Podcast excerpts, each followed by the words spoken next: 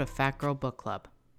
For this episode, we read the book 13 Ways of Looking at a Fat Girl by Mona Awad. I have a great guest for you. I am really looking forward to you listening to this episode because there's some really cool things in it. I just wanted to first mention that in the last episode, I talked about how I'm trying to set some boundaries in terms of my output, really. Uh, I am trying to start a new business. I have two part time jobs. I am working on this, which is really, really my baby. I love, I love this podcast, but it can be a lot. And so I am trying to start to kind of move away from some of the things that I was doing that were uh, maybe not the best things for my self care. So, so uh, you can find me at Fat Girl Book Club Pod on Instagram, and that is where you're going to find anything that I am offering uh, at all. So that includes my freebie, the Your Better Body Image Checklist, which is kind of a starting point for any body image work that you'd like to do. Uh, please do look that up. Uh, I've also got on there my Patreon page. So I have what I think is kind of a cool Patreon page. I mean, I'm a little biased, I'm not going to lie, but I do at least one extra episode a month on there, if not two. I always plan for two. It just depends on what's kind of going on for me. Uh, and I will mention this now. Uh, what's really exciting is that this episode that I did with my guest went really long, like two hours long. Uh, and the way that we kind of as the interview progressed what we ended up doing when we talked about this book was we ended up taking it chapter by chapter. And I'll, I'll talk about why we did that in a minute.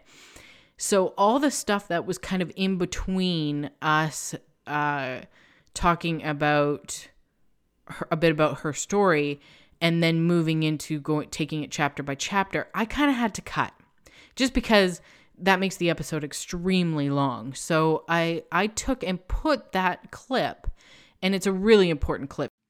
We talk more about taking up space within body liberation circles and about the most vulnerable parts of this story for Serena. Uh, just so important. Unfortunately, I had to move most of that over into Patreon. So there is an extra episode right now on Patreon. Uh, so if you want to hear more from my guest, please do check that out. I also do really cool printables every month. So this is something that you can print out and work on. So it could be, I've done some really kind of cool reading ones. Uh, the latest was a body acceptance book bingo card. So it takes you through some interesting challenges of reading this book and reading that type of book. So that's kind of fun. And then, uh, I also I intersperse that with ones about body liberation. So it could be a journaling exercise. It could be I did a boundaries uh, workbook that's in there. So there's some some good information uh, starting to accumulate in that Patreon group. Every single tier with my Patreon gets a shout out every single episode. I can't remember if I did this last episode or not. I was struggling to remember if I did, and I was like, oh crap, if I didn't. So if I didn't, I apologize. And I am giving a double thank you out to my Patreon supporters. Thank you to Pascal, to Amy, to Ace, and to Jenny. I could not do this without you. Okay, so a couple of things about this episode, real quick kind of housekeeping things, is that my mic still isn't right. I can't quite figure out exactly what's wrong. It still didn't sound quite right to me when I did the listen through for the show notes. So I apologize again that there seems to still be some lingering microphone issues. I will get to the bottom of this. I also want to say that the structure of this interview is a little different than past interviews. Uh, this book, 13 Ways of Looking at a Fat Girl, is a fictional book that is made up of 13 short stories done in chronological order about a girl's really relationship to her body, but also the ways that other people look at her body. And so as we move through the book, in terms of her body, she starts off as a quote unquote fat girl. Uh, and then we get into kind of the mid part of the book where she uh, starts to diet and loses a lot of weight. And then we kind of get closer to the end of the book where she's starting to question uh, question a lot of what what she's been going through. And so because that was the structure of the book, what my guest and I did was we actually read we actually discussed every single chapter. So that's kind of a different way of doing this and so you know it's I think it's really interesting. The other really interesting thing about this book is that my guest and I had completely different experiences with this book. I read this book for the first time when I was in the throes of my disordered eating behaviors. And this book was really triggering for me because it reinforced the idea that I needed to keep these disordered eating behaviors up uh, in order to ensure that people didn't look at me in a negative way. And then when I read it this time, I saw things completely differently. I, I also saw how I could get that perception, but I also saw by the end that there was some movement towards recognizing that some of the things that she was doing were not beneficial or helpful to her. And that gave me some hope. So for me, that was kind of where I was at with this book. But my guest, Serena, had a completely different experience. So we kind of push back on one another uh, in terms of what we saw. And so I think that that's why this makes this such an interesting discussion around this book. Uh, I think it's just, it's really fun. I think it's really fun. And I hope that you find it fun too. Uh, let me tell you, or let me read you, I guess, the description of the book uh, from the back of the book, because I have it right here handy. Actually, let me just start by saying that there's a trigger warning for this episode. This book talks a lot about disordered behaviors. Uh, so I really don't recommend that if you are triggered by uh, disordered eating, disordered exercising, uh, eating disorder talk, then this is definitely not a good episode for you to listen to. And I would recommend you skip it. So please take care of yourself and do what you need to do in order to feel safe. Okay, so now, sorry, with that, I'm going to read the back of this book. Uh, these trigger warnings apply especially to the back of this book I am now reading.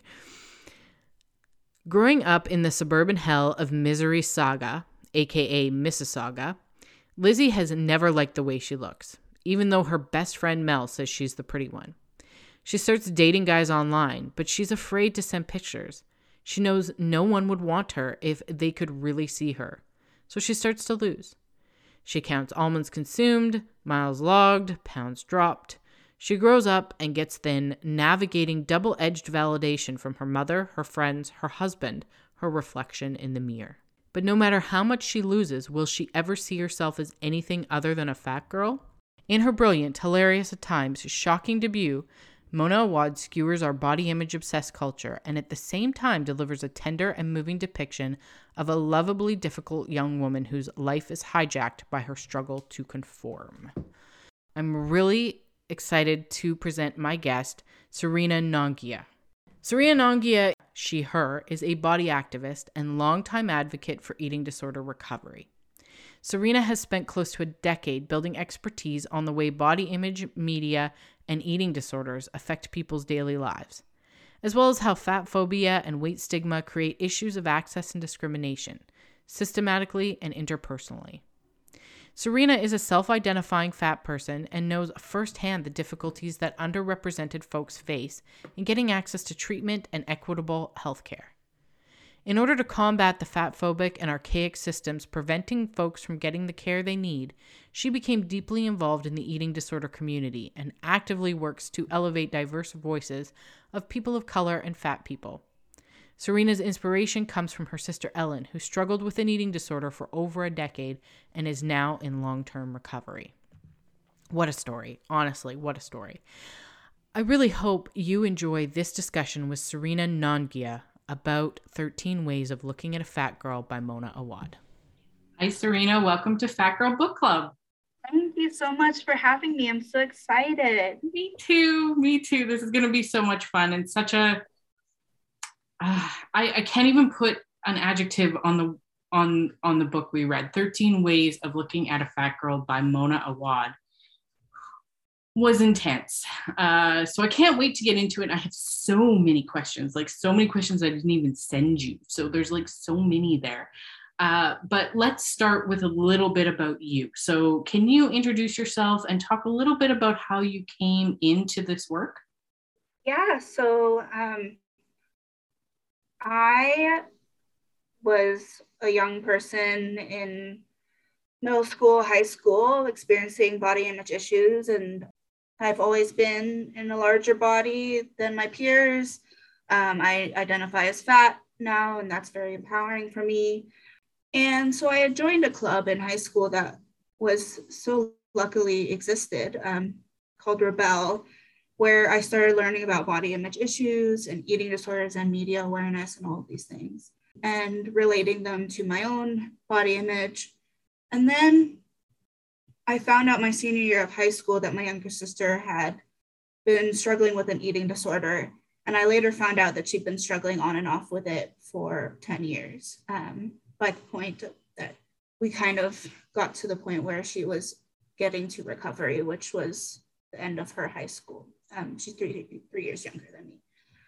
So that was those two things of like being in a larger body and also my sister having an eating disorder um, really what were the catalysts for me joining the space. I learned first about fat phobia probably a couple years later, and that really resonated with me. It was like a word for everything I had been experiencing and didn't know how to put into words. So the systemic oppression of fat people and through like through systems, meaning through hiring and firing practices, through uh, schooling system, the medical system, obviously, if anyone knows anything about BMI and how harmful that is, and just in general weight stigma and finding a community that was like, yeah, I feel this way when I eat in public too, or I feel this way when like people are talking about dieting and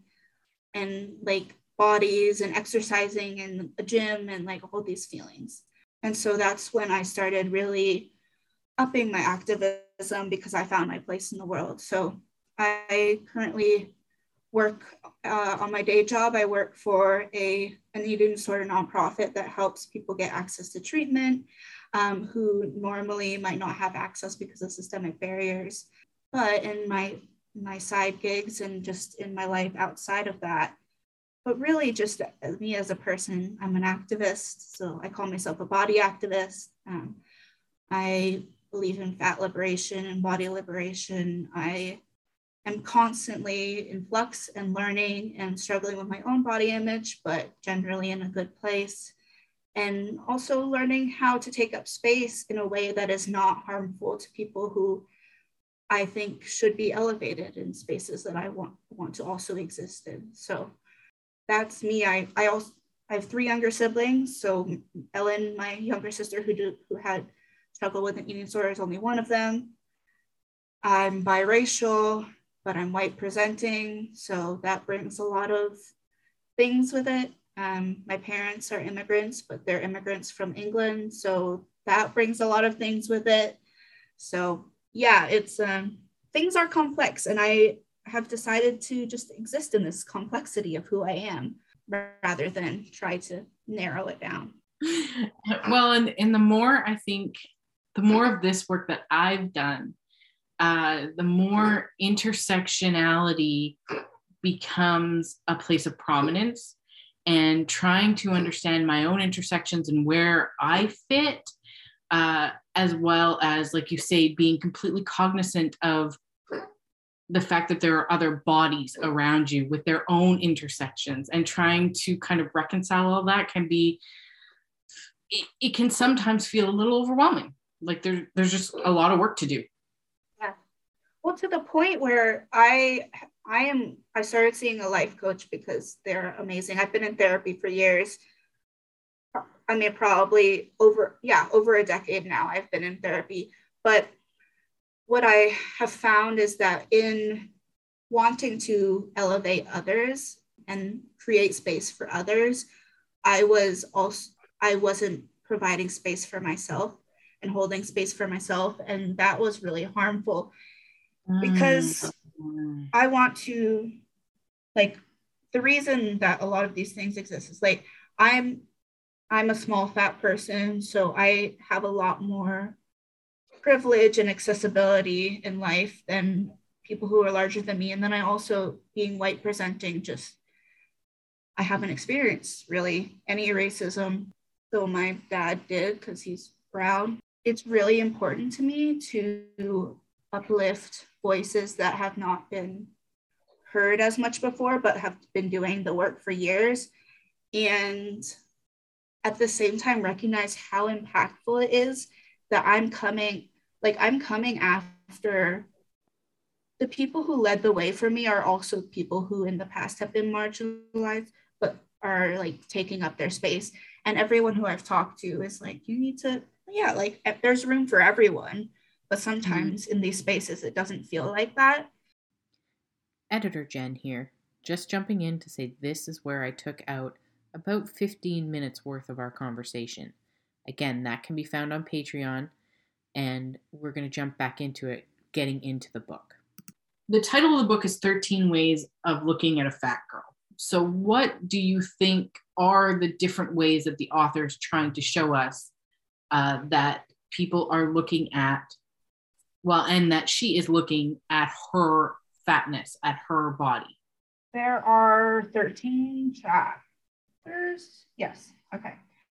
So each of the chapters is essentially centered around like, I would say one side character and an issue that she's struggling with internally and with that side character. The first lesson is about Mel and just being best friends with someone who can understand what you're struggling with and how I think that's the first lesson. If you have someone, and it's not necessarily always a healthy relationship, but it can be very validating to be to to be friends with someone who is has experienced your experiences and the way that they view Beth, the way that Mel views Beth is like in camaraderie, we're in this together. The second lesson is about I literally don't know what his name was because I wrote the character's name. I wrote asshole. Um, his name was asshole, and I wrote that girl is ups- is sad and obsessed. Like people, that's how people. I would say that's probably the lesson that people see fat people as sad, and they'll take what they can get. Um, and then he then the asshole is surprised when she moves on to another person at the end of that that chapter which i loved because that felt like she still exists in the space but she, like you're not the only person who exists. But it anyways the lesson stands. The third lesson was with china and like taking photos being like and also like in this dating space of dating someone online who she's not necessarily even too attracted to, but that he exists in a space where he wants to talk to her. And damn, I've experienced that. like, I've done a lot of online dating. So I would say that lesson is very much about that's a hard one. Do you have any? Editor Jen here again, being annoying and jumping in. Sorry. Uh, the protagonist's name is Elizabeth, but she changes her name throughout the book. So she starts off as Lizzie, she moves into being called Beth, then she's called Liz. So if you hear us reference Elizabeth, Lizzie, Beth, or Liz, you'll know we're talking about the protagonist, the main character. For me, what I got out of that was um, China, who is her friend and is super thin. She Elizabeth Beth, whatever, she would say to China more than once, uh, I haven't told him about my weight. And China would always brush it off or not answer. And for me, the the way of, I guess the quote unquote way of looking at a fat girl there was to ignore the fact that she's fat, yes. like to completely ignore it. The guy, I, yeah, I don't know what his deal was. That was, I mean, I guess it speaks to what you were talking about before, though, this feeling of unworthiness that that that she had about herself. So she was kind of willing to stay in a relationship that was completely unrealistic. Right. And I don't think, and and for people who haven't read it, she is in an online relationship with a man who's quadriplegic and like and i think that basis is doesn't really say anything like i think people can very much be in really positive loving relationships with people who are paralyzed. But i think what when it comes to is like she doesn't actually like he's first of all something like 40 years old and like doesn't live in her town and she's not really all that attracted to him. And also i don't even know if she's seen like how he looks really like that she's seen like an old picture of him and it just adds all these like things of yeah but i would i would agree that china kind of ignores ignores it altogether and that's not validating um, but that's definitely what a lot of thin people or people in fat people's lives might try to do. Um, so true. Because they're uncomfortable.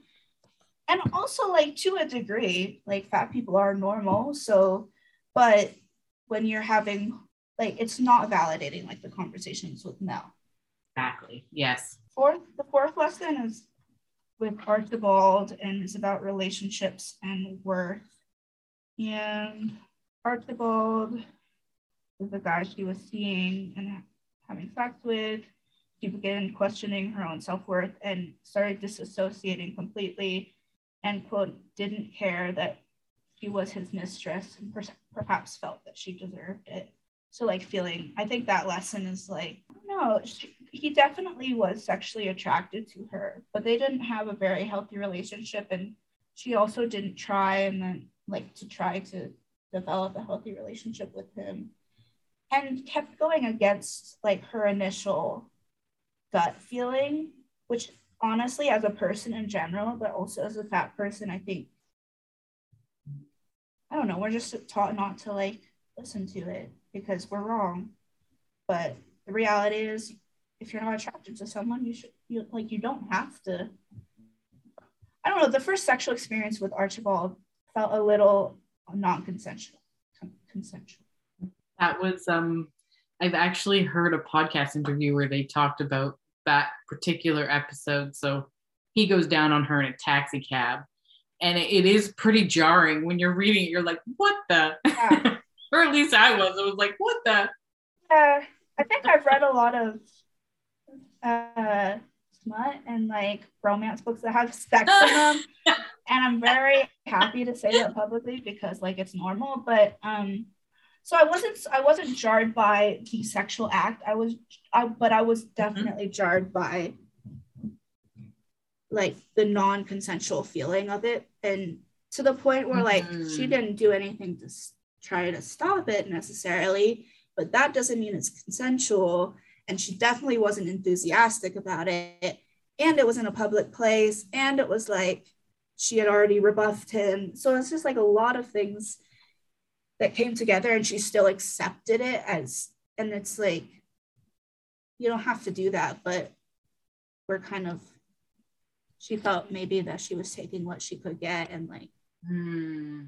well it was so it was like the fact that he would tell her all the time that that he was unworthy of her and he was constantly kind of like showing affection for a body like for her body that hadn't really received a lot of that, she began to look at herself differently until she found out he had a girlfriend. And then it kind of changed everything. Uh, the whole thing just felt so manipulative and like he had coordinated the whole like he loved it he loved that at the end there's two women fighting over him like he just loved that situation and it was almost like he had planned for that it was, it was gross. gross and I think this relates very much to my life in that he represents a man who is willing to have sex with me, is willing to express attraction and sexuality and desire and all these things in a closed room, but won't mm. exist in a space outside the house with me. And I think to me, his girl, like the fact that he has a girlfriend who he goes out with publicly and is like represents what Beth wasn't to him. Um, mm-hmm. and so I think that's something that it's like deep seated fat phobia. People who don't date fat people in public, but will have sex with them because they don't understand like fat people, like we're taught that fat people aren't sexually attractive. We are taught that as fat people, and then also other people are taught that. But people are attracted to fat people. like it does happen, even, but a lot of people don't want to show that and don't want to expose that part of themselves because for some reason they're we're taught that that makes you lesser. Um, I have been in many situations where someone will gladly have sex with me, but will not take me on a date. It's not right. And I think that she captured it well in this book. I agree. Lesson number five is with Itsy Bitsy, which is her nickname for a thin person, right? Who she adores. You feel like taking this? It's a that was an interesting story for sure. I so this is her coworker who she absolutely hates. But the weird thing in this particular story was that she seemed to have like she had all these names for all these women that she hated because they were thin and she felt like she wasn't but at this part of the story she's starting to lose weight so she is only eating salads and um, beginning to do some really disordered things like hiding when she eats and uh, you know just trying not to be around people when she's eating and hating anybody who eats anything that she really wants to eat but doesn't think she can so uh, I think, what did I write down here? I said that the way of looking at a fat girl here was that the itsy bitsy and the restaurant owner from across the street looked at her like she was sad because she was only eating salads and because she was like licking her plate clean. So they're looking at her like, I mean, I guess it's like this whole good fatty bad fatty thing right like she's she's being a good fatty but they feel bad for her that she has to be in some ways yeah and i and i think itsy bitsy this this colloquial character represents to her the thin woman who doesn't have to work for it oh yes Which, because Absolutely. that's what beth is constantly working towards I have tons of thin friends who quote unquote eat whatever they want and they stay thin. And part of all of that is like certain bodies are like meant to look a certain or be a certain way and and other bodies like mine will never be thin. And that's a whole topic that a lot of people will contest is like the thing about bodies is that they change. But if you allow yourself to not be in this like state of control your body will end up at a place that is healthy and good for it. Um, i think we get sold this lie as as people in fat bodies that if you get down to quote unquote a normal weight range that you will be able to eat like a normal in quotations person uh, and I mean, I've done a number of books on this show that have talked about the fact that even if you dieted down to a certain weight, you and the person who is naturally at that weight could never eat the same things ever to stay the same weight. It just when your body is is doing different things in order for it to maintain that weight loss and if you don't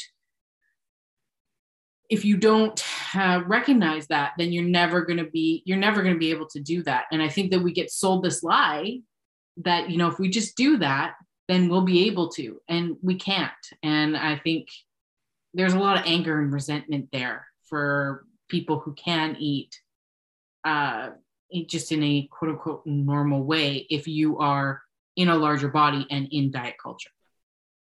The interesting thing in my life is I found I generally eat what I want like intuitively and I stop when I'm full and all these things and I mean don't get me started on the way that six my 600 pound life people are portrayed because they have eating disorders like I and it's just like this feeling of like fat people want to eat whatever they want and they don't want to stop eating and that's not true. A lot of fat people who are super fat like have dealt with eating disorders. It's a it's a mental health issue and if you just think that fat people are just like unrestrained, lazy, you miss a whole portion of people who have eating disorders, which is part of the reason why binge eating disorder, which is mo- most common, in fat people, but fat people get all people, all sorts of eating disorders. But binge eating disorder was has only recently, been, like in the last 10 years, been recognized um, in the DSM-5, which is used to like diagnose eating disorders. So anyway, it's a whole, I have many thoughts, but I also need to do more research on it before I talk off. You know, you know those things. Story number six is about Trixie, who is the store clerk um, and it's about trying on clothes in general. I mean, let's be honest, as people in general, trying on clothes is a horrible experience. And such a shitty experience, um, yes. and then as a fat person is even worse. My only note on this is trying on clothes because it was a short chapter. Looks like it was, yeah. And so Trixie is the name of the sales lady, and she was the one who it was almost like she would get people into clothes that were quote unquote too small, and then she would make all these, oh, I should get you a belt. Oh, I should get you cute boots. Oh, I should get a scarf around your neck. And Elizabeth, Beth, Liz, whatever, um, said, why can't I just want to just be able to just wear the dress? and the sales lady was like well if that's what you want um, it was sort of like she threw up her hands like well you're never going to get that kind of a thing uh, but the interesting thing for me in that chapter was that was the first place that i began to recognize that maybe our protagonist is not the most reliable narrator mm-hmm. Like she talks about how trixie is saying all these things and all these things going on in trixie's head and i sort of thought are all those things like is trixie really thinking oh you're just super fat and that's why you can't do these things? Like is that really what's going on in her head? Or is that what elizabeth is kind of pushing onto her? Like i thought it was an interesting for me it was the first place where i sort of went maybe our protagonist isn't as reliable as as i think i felt like she was up until that point. Yeah yeah she definitely projects i mean it's this experience of having experienced so much, whether she did or didn't, but like we can trust her, I think, for most of this mm-hmm. because like we've experienced it. Like experiencing so much fat phobia in interpersonal relationships up until that point, we've like internalized it and internalized depression is one of the ways that fat phobia shows up in fat people is that they start to believe these things. And so we start like instead of believing that there like other people can have different views of us and rather we just are like this is how they felt about it this is how one person this is how five people in my life have felt about this and about me. And so other people are always going to feel that way. And yeah it's really harmful. I like that lens. I like i, I like putting that lens on it because it, it the the it makes more sense for me that way because I think to me, when I got to that story, it was sort of like all of a sudden I was like, maybe she's not being realistic. But you are right. Um, we face a lot of weight stigma in the world around us. And maybe Trixie was, maybe she wasn't thinking these things, but we've been in enough situations where we've seen these people say and do things that are exactly like what Beth is projecting onto Trixie that it could very well be what she's and, and, it doesn't really matter if it is or it isn't. That's how beth is internalizing it and that is what's causing you know her own stress her own anxiety and gotten her to the point where like you said she gets to a point where her eating if if not eating disorder categories definitely disordered eating for sure yeah what's the next the next chapter yeah is starts the disordered eating full force so I would say mm. the Trixie chapter is like that internalized, like yeah, I like it. We we don't even know how other people are seeing us because we we have already made a decision for them in our head. Yeah. Yeah. So the disordered eating really starts up, and this is the chapter that introduces her mother more. I wrote mother, fish, mom, thick. Um, interestingly, my mother uh, has a chronic illness. And so this chapter did actually hit me, especially near the end where like her mother was in general. Like, I mean, the first, this was a longer chapter. The begin, the first part of the chapter is like her mom trying to like help her essentially like feel sexy and she just doesn't feel sexy no matter what she wears. And she's already started losing like she's lost a lot of weight. She's very strict in her diet in a disordered eating fashion where she like goes to restaurants doesn't eat and then only eats like four ounces of fish which is very much disordered eating. Like when these things start disrupting your life and you can't enjoy a meal with people that's starts to and then she like showed her mom shows her off because her because she's thinner now. Um and her mom sees her as like more worthy of like finding someone who will date her. And it's very strange because i didn't experience this. I'm curious. I mean my relationship with my parents is very interesting. They definitely impacted my body image but not in this way hmm. Oh, I guess I've never been thin. I never like been close to thin. I've never tried to lose weight. So like this feeling of because I got introduced into this topic so early on, I haven't engaged in diet culture, like actively dieted. I've never done that. That's fantastic. Um, well, like it's just it's so abnormal for people and for anyone. Um, but so I guess I don't relate to this chapter as much, except for the fact that like her mom is sick and she starts worrying about her. Mm.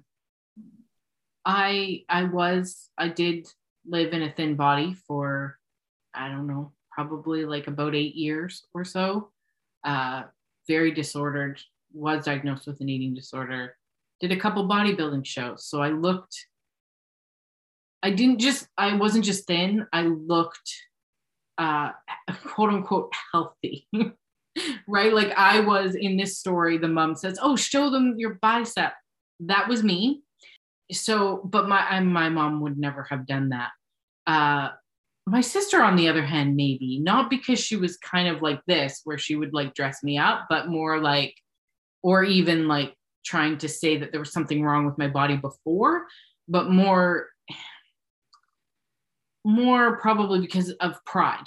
Uh, and I think in the culture that we live in, this idea of transformational stories of being a before and an after is a very it's it's you know people go oh that's such an amazing accomplishment it's seen as something that should be rewarded and i and praised and that's kind of what happens to her here but in a way that's very objectifying that i sort of felt no to the patriarchy through the entire thing because I was just like, we're only doing this because she's a woman and we can ask her to stand up and turn around so that we can talk about her beauty and you know how she's a sex object now. Uh, I think it's disgusting. yeah, and I don't know if who your audience is, but I know that some people listening might be like, "What's so wrong about this?" Mm-hmm. Like progressing like before and after sort of thing. And the reason, the very e- the easiest reason to explain is that she's getting this body that is socially acceptable because she is engaging in extremely disordered eating, which is unhealthy, but she's being seen as healthy because she is smaller. Yes.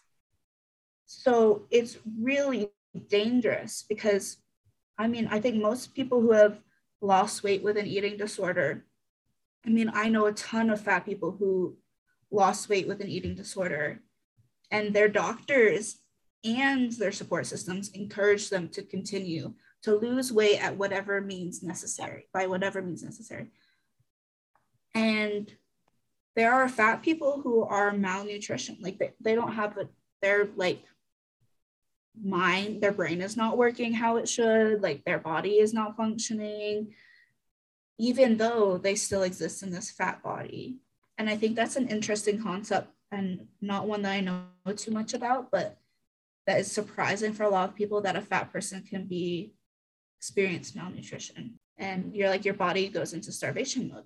Like that's, I mean, obviously this is with restriction of food. Not all disorders are that way, but that's definitely what Beth is experiencing, or Elizabeth at this point. I think she starts and honestly, the I think that the name thing has a lot to do with this journey that she she tries to see herself as like this elegant because thinness is re- connected to elegance in a lot of people's minds. And Elizabeth sounds a lot more elegant than like this childish fat person name like Beth which is not obviously not true, but it's just like the way that people view names and things. I agree, and I don't think it's it's wrong. And I feel like having been someone who has kind of gone through this cycle, uh, if I had a name where I could have changed my name, like my name is Jennifer, uh, so you know I normally do go by Jen. Uh, but no, like there's no way to, I mean, I guess you could make it Jenny, but uh, there's really not a lot of ways to change my name. But I feel like when you go through that, people often talk about how you're a different person. You know, even this whole before after thing is all like, well, that was you then. Now this is you now. You're different. And so I think it would definitely be um, if if I don't I I totally could see somebody wanting to do that and it is an interesting it's an interesting way for the author to be able to take us through her different phases within the book just by changing her name. So it was kind of an interesting um, writing tool that she used there to move us through the the action but it was sometimes you just sort of shook your head and went what the? I got really confused at first because i thought that the, it was like different characters each time each each chapter partially because I just didn't know how the book was. And then it makes a lot more sense now that I've read it all the way through. But yeah, my younger sister who had an eating disorder, I mean, along with like changing your name being a part of like life in general, if you feel like you're in a new part of life, my Ellen was is the name that she like went through went by in high school and then when she moved to co- college she started going by L and she goes by that now and she's not this not the same way as um as Elizabeth, who like if people called her Beth, she'd be really pissed. But I definitely think it's normal, and like also a lot of people who, so my sister's in recovery now, so maybe maybe that's part of it. But a lot of like people try out new names in um, mm-hmm. treatment mm-hmm. Mm-hmm. for eating disorders. A lot of so trans people are eight times more likely to develop eating disorders. So when they are in treatment or in these healing spaces, which hopefully are healing and often treatment centers don't actually help in many ways, but they'll try out different pronouns and that sort of thing. So it's like a totally normal thing to be in the space of either, right? I see like going farther into your eating disorder as like kind of getting away from yourself um, and go, going towards something that you believe other people want um, and the society wants. And then I see recovery or healing in whatever way that is as coming back to yourself. I've never experienced an eating disorder, but I think in times of transition, it's often like going away from yourself and coming back. Yeah, there's definitely something to that, I think. And I was never in an actual, uh, like I was diagnosed. Maybe if I had been able to do something like that, maybe I would have looked at it as a new transition for me. Um, but I didn't. So, and I, that's, I kind of regret that now. I, I regret some of the decisions that I made at that point in my life, but it is what it is. I'm here now. right. Well, and also, like, if you were at a place where your brain was in starvation mode, your cognitive thinking is actually affected. So mm. that's why it's for for people who um, who are struggling with an eating disorder that made them lose weight and they get to a point where their brain is n- like their brain doesn't have fuel so it actually gets to the point where it's actually really hard for people to care like that they like are dying. I mean it's like a slow form of death if you continue down that road you know?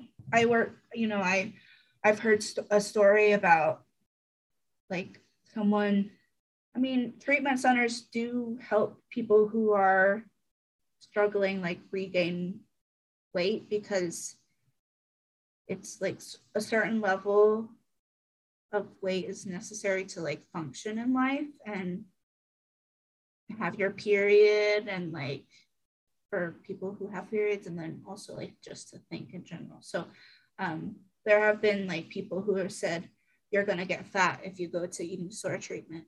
That's a lot to unpack and i don't really think we have enough time to unpack it but it's just like first of all what's wrong with being fat? Second of all what is your definition of fatness like? And third of all would you prefer that this person stay like this? This was a huge chapter that was like very much a switch. Um, the next chapter which was also short so i guess right that i think the mother's idea of sex i think that's like a view i think that's a way of parents not necessarily all parents but just like or like the reinforcement of losing weight maybe. Mm-hmm. yes. Yeah i agree. I agree.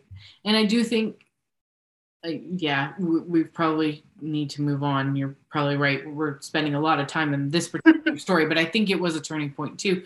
Um, but uh, in a sense her daughter's body becomes a social currency and i yes. think i have seen this a lot uh, in my travels in my time that uh, when somebody loses a lot of weight, it does become a social currency to be. And I know for me, when I did those bodybuilding shows, for me, that was a, a, way to be out into the world and create that kind of identity. You know, I'm the girl who's lost a lot of weight. I'm the girl who has done two bodybuilding shows. I'm the girl who looks the way I do. I'm the girl who works out all the time. Like it's a way to take on that identity. And her mother kind of, and I don't think it, it's just, you know, narrowing to parents it's it's friends it's a, people that are in that person's kind of circle that can use her body as a social currency with other people and it all goes back to the fact that society views thin people as more valuable than fat yes. people yes that's the lesson fit for you oh yeah um, Oh my. This was a very short chapter, and it's she goes to the dry cleaner and to pick up her mother's dress, who and her mother has just passed away, or and so I didn't realize how close of a relationship she had with her mother until this chapter, I think, because she was so impacted by her death. And I believe that because in the following chapters she goes deep into her eating disorder, I think she had an eating disorder Mm-hmm. I am not a clinician, but I've been around enough people to know what she wasn't diagnosed, like she didn't go to get help. But when it starts really like impacting your entire life, I think it's developed into an eating disorder. I mean, there are like technical things that, anyway, her mother dying, I think, was the trauma that mm. flipped the switch. And a lot of people who have eating disorders have some sort of trauma that not necessarily might have sw- flipped a switch, but just like was mm, like encouraged. Because essentially, what trauma is, is something you can't control.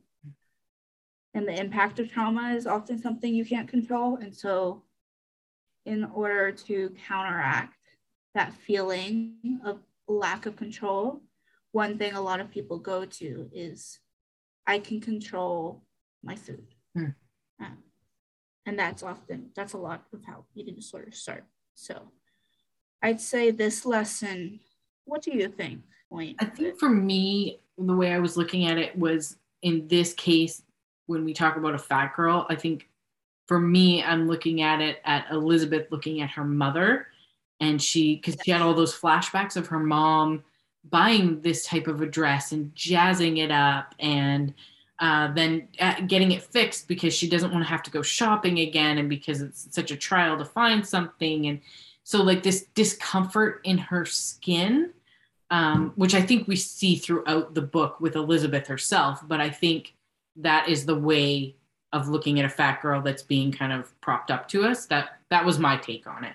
I think that makes complete sense. And it also just kind of brings up the role that parents or guardians play because if a parent or guardian is constantly talking about their body and how they don't who was i listening to this about? I was listening to someone talk about this of like specifically oh yeah it was anyways it was specifically if you're genetically related to someone and you're 50% of them and they're getting down on themselves and believing like their fatness and their body is not worthy and you're 50% of them like how can you feel worthy when your own parent feels this way about themselves and even if they might not feel that way about you it just like comes across that way yeah. And, yeah. Yeah. which is definitely something i experienced um, but has gotten better over the years and now we enter the next story was probably my most triggering. This was not triggering to me because I haven't had an eating disorder. Um, but definitely understand that it was triggering. Um, I think it was the the way that they were. So the the story is called "She'll Do Anything," right? I'm on the right one. Yeah, and you, it starts with these three guys sitting around having beers, and the one guy's talking about having sex with a fat girl, like complete fetishization. It's just, it's a disgusting conversation. Uh, the other guy talked like with complete shame that he had sex with a fat girl. And our protagonist's husband is sitting there in the group and they're kind of jabbing him that he used to have sex with a fat girl. And that that conversation was awful uh, and then we get into you know tom coming home to the protagonist being well i mean i, I relate there were so many behaviors that elizabeth did that i i did so there were so many things in that conversation like she was cutting up vegetables and she was barely eating and she was chewing gum and she was and she was like uh cold all the time. And she's wearing too tight clothes because she's kind of trying to understand what's happening with her body. And she's obviously like she got really upset and started crying for something that really wasn't like he he thought something she'd cut up was a particular fruit and it wasn't. Like it just out there kind of stuff uh, and then they go to a barbecue and I, I mean and then she finds out that tom that Tom has been watching fat. What do you even call it? It's it's porn, porn but porn with with fat women made with fat women. Yeah, and as I don't know if people know, but like porn made with fat women is usually fetishizing fat women rather than them just um, existing in a fat body and having sex. Um, it felt so gross. It just like yeah. every like everything in that story felt like we were objectifying fat and that it was so bad to be fat even even with tom feeling sexually aroused by fat women it felt like it was not like it was something for him to be ashamed of. And i yeah that story was really hard to read for me. I honestly i kind of didn't experience it in the same way. Um i definitely you know intellectually completely understand that experience. Um and it's probably just the place that i'm at in life of like not having fully processed any sort of fetishization I've experienced. But to me, and these these lessons could have existed side by side. To me, it was mostly from Tom's point of view, and it was very much him like kind of still like grieving the woman who he knew before her eating disorder in general. And that is represented by a fat woman because that's who Elizabeth was before her eating disorder. And I think maybe the reason I come at it from this perspective is I identify very much with Tom in that my like I I lived in a household with someone who had an eating disorder and the walking on eggshells around someone, not feeling comfortable eating around them, like not knowing what to say. People blow up, they blow up in your face because they're starving and like their brain isn't working. Um, and like not knowing if you can even have a conversation with them about it um, and just in general feeling really like useless um, as someone who lives in a house with with someone who has an eating disorder. And he the way that he copes is not the best way but we all don't cope in you know the ways that we look back on and it's like, wow, that could have done that better.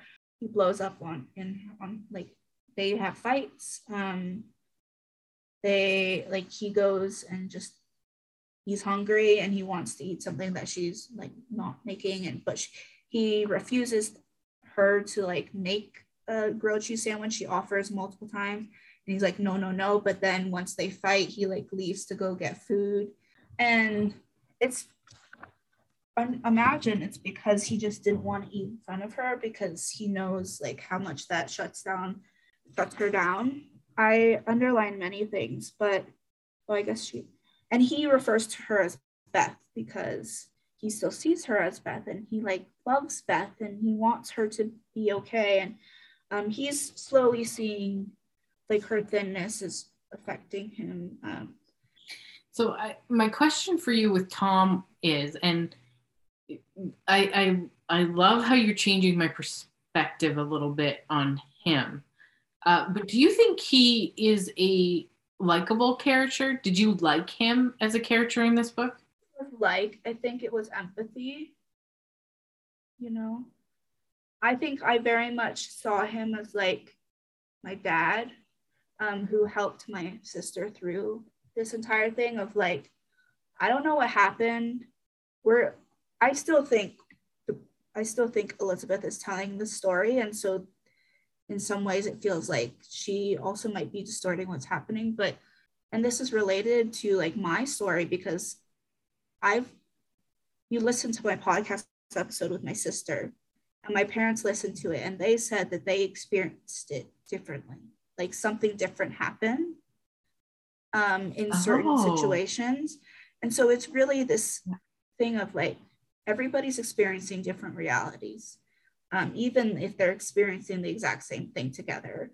So um, I think Tom is in the space of grief. He is really doesn't know what to do.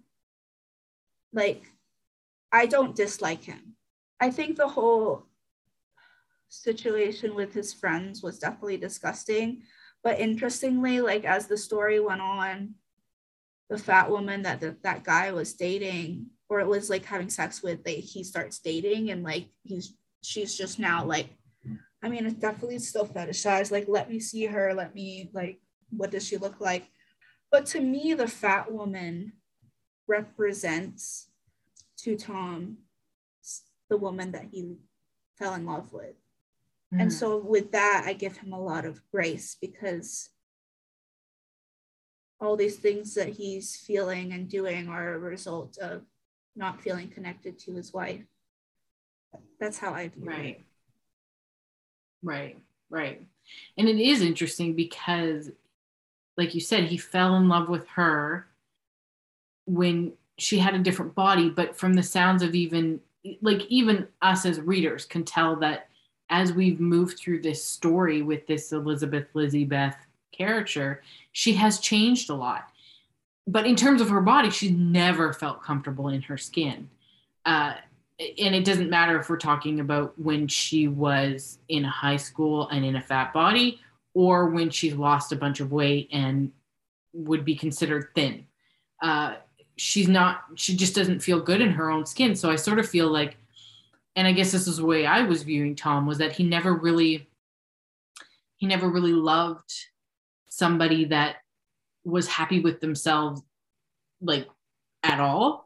And the world we have around us tells us that the way to make yourself happy is to be thin. So she wasn't doing she was playing her part. And the fact that he misses who she was is sort of like yeah but she wasn't happy then either.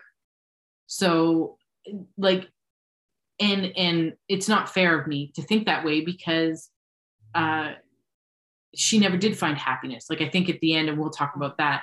Um, I'm not sure she comes to that place. So I don't know. I think I'm I'm I'm not being fair to him, and I like your perspective. So rethink my well, thoughts. I think it's interesting because you come up from the perspective of Elizabeth, who is experiencing the eating disorder because that's what your experience has been and my experience yes. has been living with someone with an eating disorder yes. which is really cool that we can have this conversation and see it from that perspective um, pull that out of this same book yeah. whereas like like you felt like really uncomfortable with it in general i felt validated and like yeah, that is really interesting that we're pulling those different things and, out of there. And you know what's interesting it. is like at, at, this point, like I said, I've never been thin, so I don't at all identify with Elizabeth for the rest of the book. Um, yeah. Well, and the the other interesting thing about at this point, so that the once we get into these next couple of stories, we don't really know where she sits. Like she's she's clearly not um I don't know. She's clearly not as fat as she was at the beginning of the book, but she's also started to move away from her eating disorder. Uh, so, you know, I mean, at this point, and I, and I heard an interview with the author where she talks about how she specifically made sure that she was trying not to mention weights or she does mention a size at one point but she avoids sizes she avoids those kinds of things so it's kind of interesting you know and us as readers are supposed to project that onto her, which being in this realm of body liberation, uh, we've grappled with this question for a very long time. You know, what what makes a person fat? Where is that line? You know, what is, you know, um, why should we start using certain words that they're using? So it's it's interesting that um, Mona Awad is forcing other people to do the same thing. Yeah. And there are a lot of very nuanced expressions where you can tell, and this leads to many lessons in the next couple chapters of like, there's clearly body dysmorphia happening because what she's experiencing versus what she feels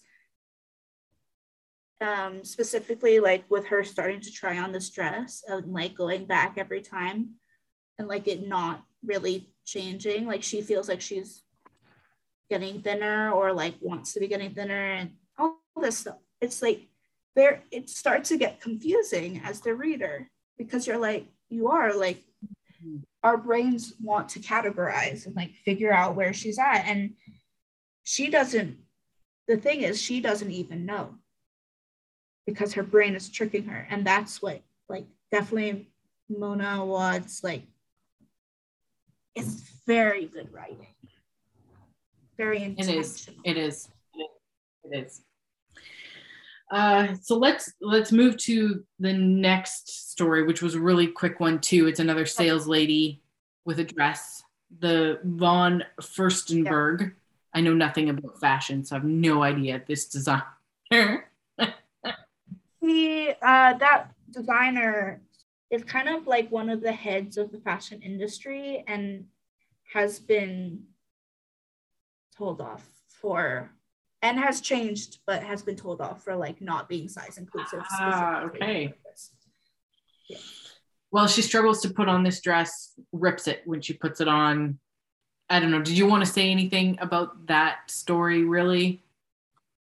It was just another it was just another story. I mean there was a significance to it that we kind of just discussed of like she doesn't know what her body looks like really. Yes, I agree. Uh, and then we get to a story that I think is a turning point. Uh, this is Caribbean therapy, where she meets Cassie. Uh, so she makes this appointment at the spa every single week to go see this person who does her nails, who does like a manicure. Uh, and this woman is fat and so she has all these types of thoughts and feelings around this woman. Um, and this woman is happy. And she can't seem to get over that. And she, at one point she pisses her off to the point where she like asks her the questions and pisses her off and can't get an appointment with her anymore. So what were kind of your thoughts around that story?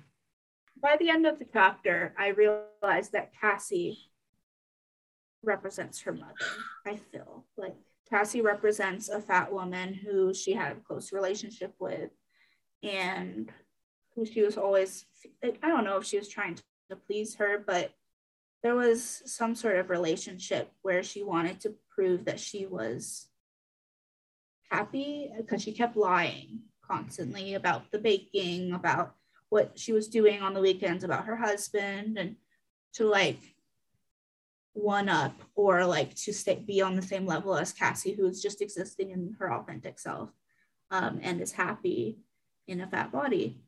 And to me, like her eating disorder had definitely started to like wane a little bit. She wasn't practicing as many behaviors. And then I do think I do think that she starts to find like some, a little bit of peace in that she could exist in this body and like not try as hard and not engage in any sort of behavior but i think it i think it doesn't really do that. I think and i feel like you might have experienced it differently. Mm. i think for me this was the moment that she began to resent everything she had done to get herself thin she began to realize that the thinness that she had obtained is not going to get her happy.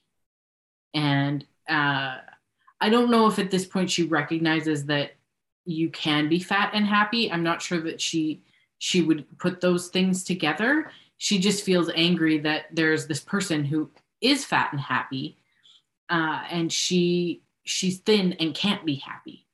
Uh, and I think, I mean, at the end, we find out that she has decided to divorce Tom and has moved in with another one of her coworkers who she said she hated. Um,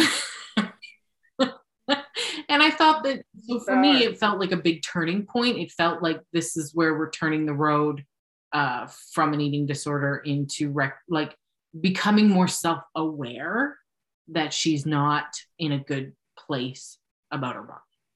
Definitely think there was some more self-awareness I think the last chapter, like she's still in her eating disorder. And I think it's exercise compulsion. Mm-hmm. Um, mm-hmm.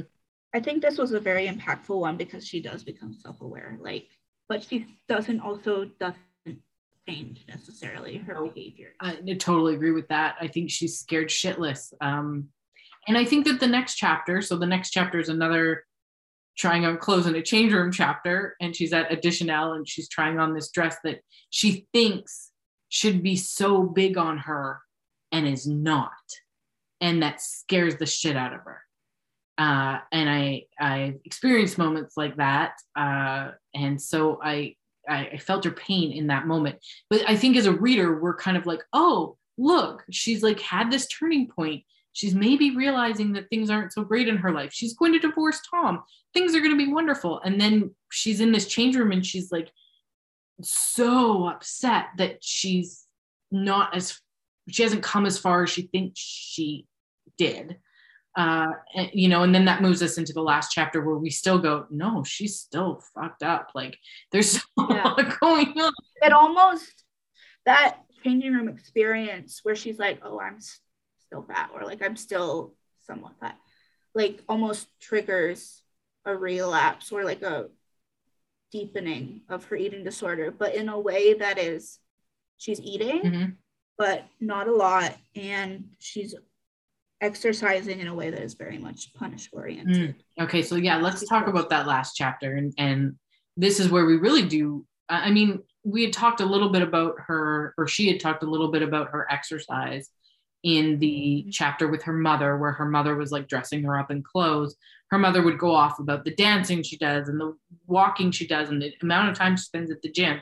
So we were aware that she was working out in order to lose weight. But the last chapter, like you said, there was some more disordered behaviors there. Is um, participating in like compensatory exercise, which means exercise specifically meant to make up, quote unquote, for what she is eating.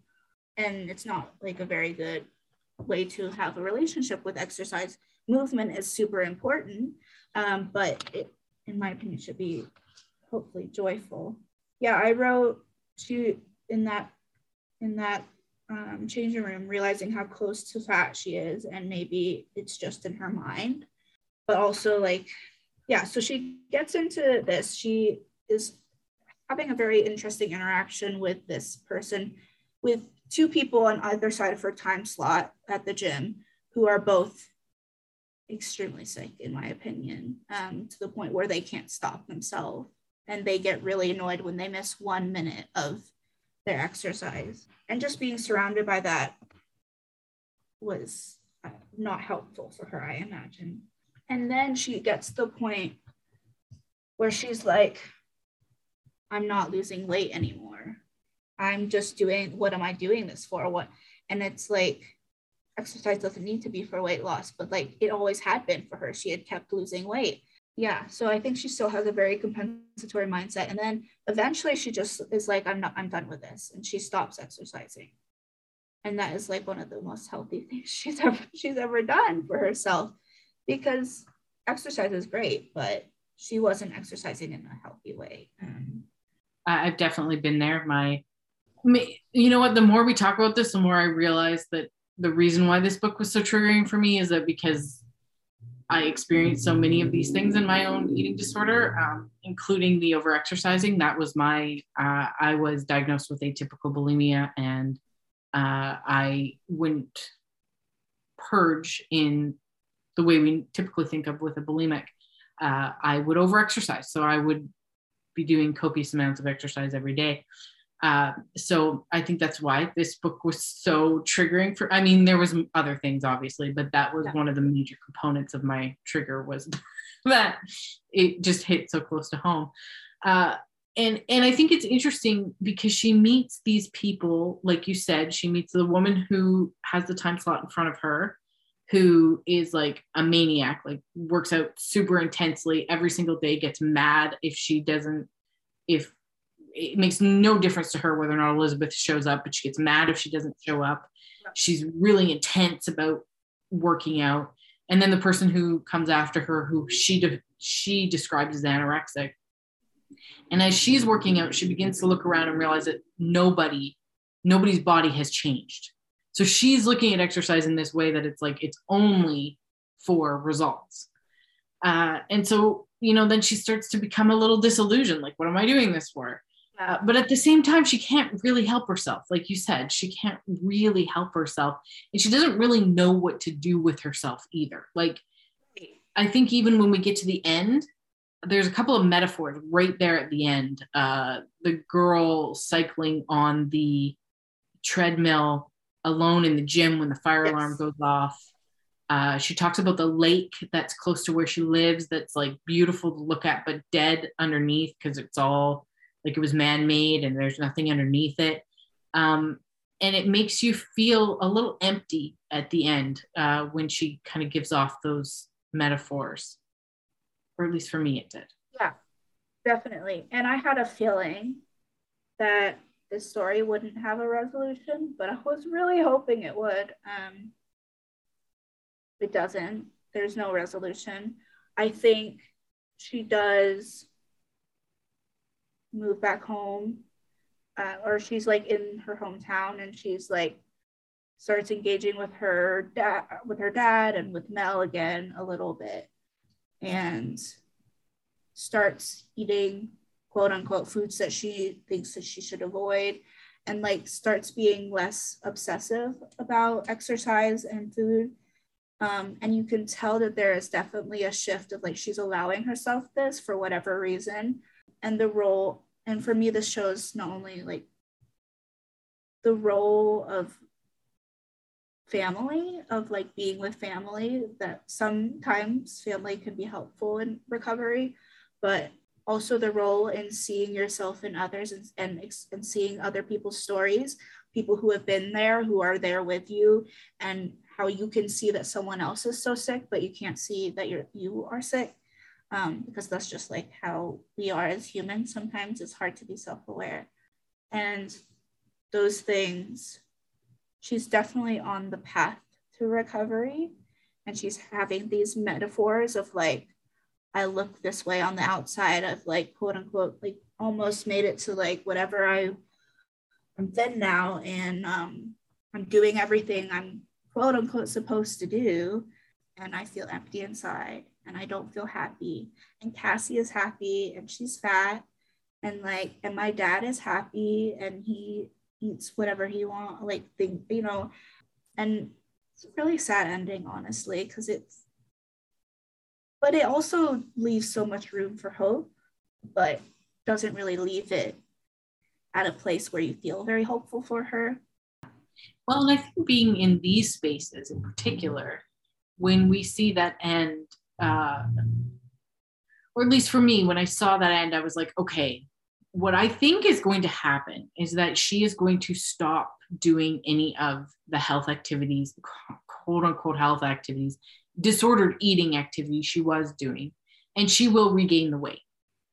Where she goes from there is her choice. Whether she falls back into an eating disorder and disordered eating because she feels her body is not worthy enough, because she's not getting enough messages, you know, coming at her that it's okay to be in the body she's in. Or she turns towards body acceptance and body liberation and, you know, finds people on. I mean, I don't think, I never got the feeling that this book was set in a time period. I, I know it was written in 2017, but I never really felt like social media was like a thing. So, you know, but, but hopefully that she would find a community to be able to support her but I, I felt like it was left so open that it was like no idea. Like she's miserable. I, I know she's miserable at the end of the book and i have no idea where she's going to go from here. I know where i went but that doesn't mean that anybody else goes the same direction right? So yeah it was a bummer. I imagine, I imagine the author did that on purpose because absolutely. obviously they're a great author and also this was a very literary, serious read, man. it was, and and it didn't feel like it was going to be. Like the cover doesn't look like it's gonna be.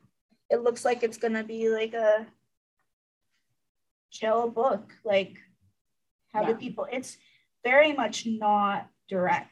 it's not like no. it's not 13 ways of looking at a fat girl. Here are the reasons. That's why I couldn't list them at the beginning because yeah. everything is so complicated and like and that's what makes it so great is like we exist in like this complexity and then we talk for two hours about and that yeah exactly exactly.